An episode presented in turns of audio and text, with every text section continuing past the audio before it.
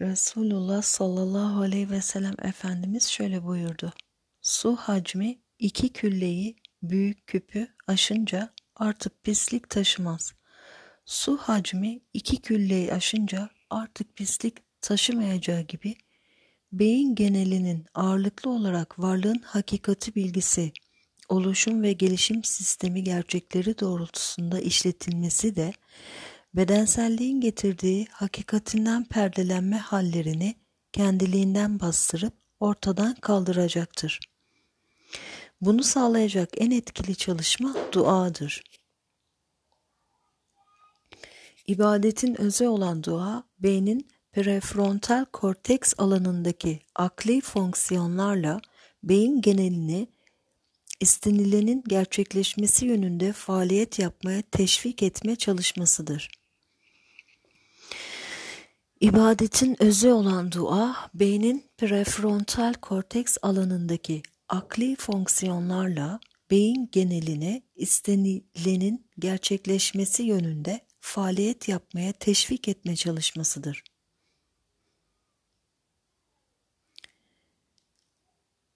Yüksek zihinsel faaliyetlerin ve öz farkındalığın oluştuğu beyin prefrontal korteks alanının işlevini şöyle özetleyebiliriz.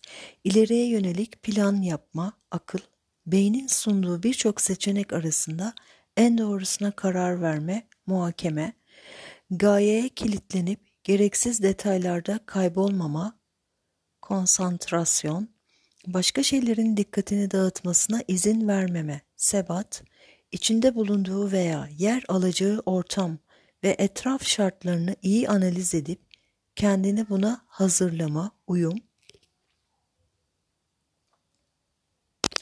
Dua etmek düşünce dalgalarıyla beynin genel faaliyet doğrultusunu belirlemektir. Beynin genel faaliyetleri prefrontal korteksteki düşünce dalgalarıyla belirlenen amaç doğrultusunda yönlendirilerek kişiye bunun sonuçlarını yaşatır.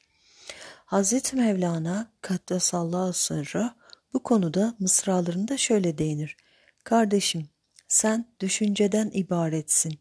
Geriye kalan et ve kemiksin. Gül düşünürsen gülistan olursun. Diken düşünürsen dikenlik olursun. Peki dua sadece el açıp isteklerini dillendirmekten ibaret bir çalışma mıdır? Tabii ki değil. Dua, düşünce gücüyle isteklerini gerçekleştirme yolunda beyin genelini uyararak harekete geçirme ve isteklerini gerçekleştirmene mani olacak ilgili beyin devrelerini bastırma çalışmasıdır.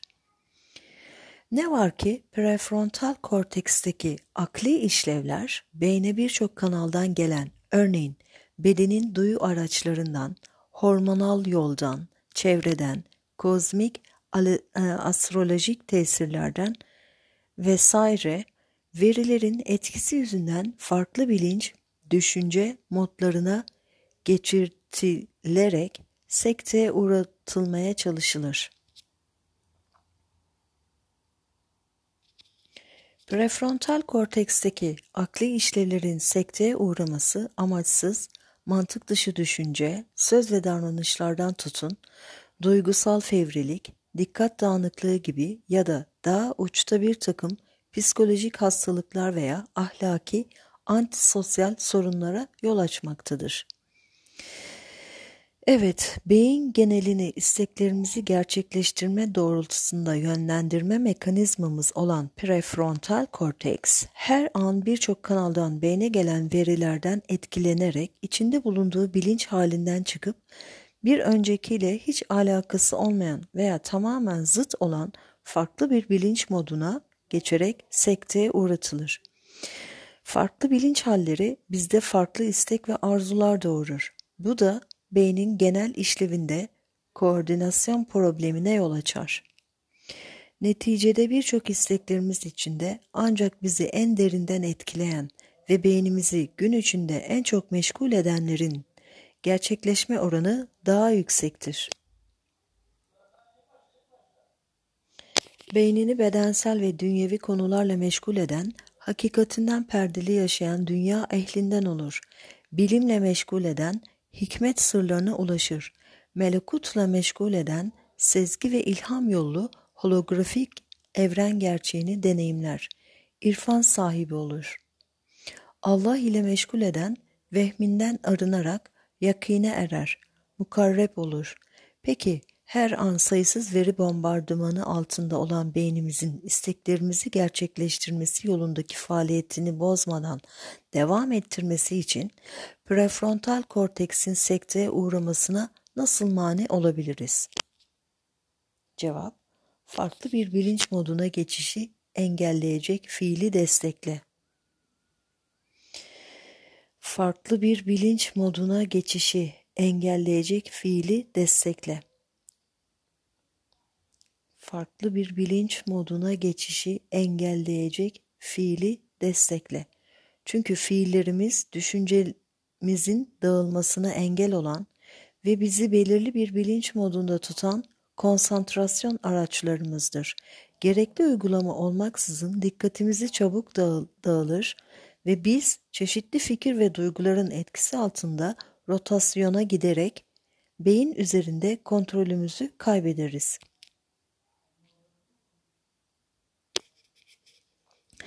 Beynimiz e, anne rahmindeki ilk oluşumundan bu yana sürekli ve ağırlıklı olarak beden kaynaklı verilerin etkisi altında geliştiğinden biz ilmen her ne kadar da esma hakikatinden meydana gelmiş şuursal bir varlık olduğumuzu bilsek de yine de kendimizi bedensel varlık kabul eder, böyle hisseder ve bunun gereğini yaşamaktan kendimizi alamayız. Yani hakikati bilmemiz bizi beden kaynaklı sahte kimlik vehmi etkisi altında düşünmekten ve yaşamaktan kurtarmaz. Hakikate erme isteğimizin gerçekleşmesi için beynimizi sürekli hakikatimizi fark ettirici, hissettirici ve yaşatıcı uygulamalarla meşgul ederek dindeki tabiriyle şer'i hükümleri yerine getirip haramlardan sakınarak ayık tutmak zorundayız. Ancak bu şekilde önemli bir ölçüde beyni beden kaynaklı verilerin etkisi altında çalışmasını önleyerek beyin genelini Allah hakikat bilgisi ve sünnetullah sistemi gerçekleri doğrultusunda kontrol altına almamız mümkün olur.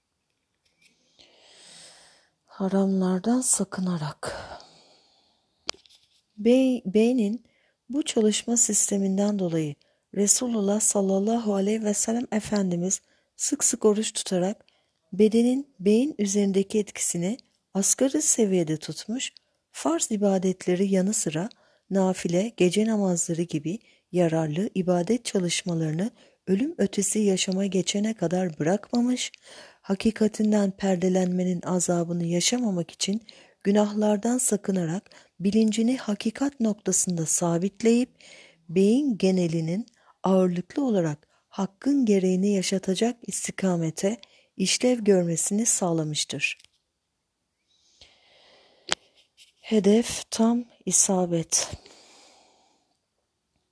Bakın sahabeden Ümmü Seleme radıyallahu an bu konuda bizleri nasıl bilgilendiriyor?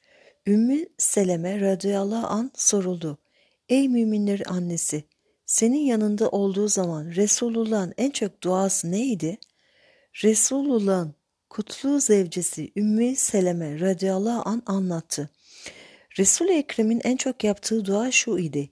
Ey kalpleri çeviren, kalbimi dinin üzerine sabit kıl. Bunun üzerine sordum. Senin duanın en çoğu neden?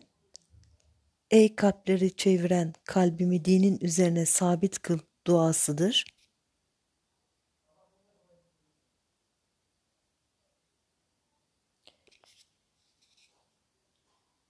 resul Ekrem buyurdu ki, Ey Ümmü Seleme, gerçek şu ki kalbi Allah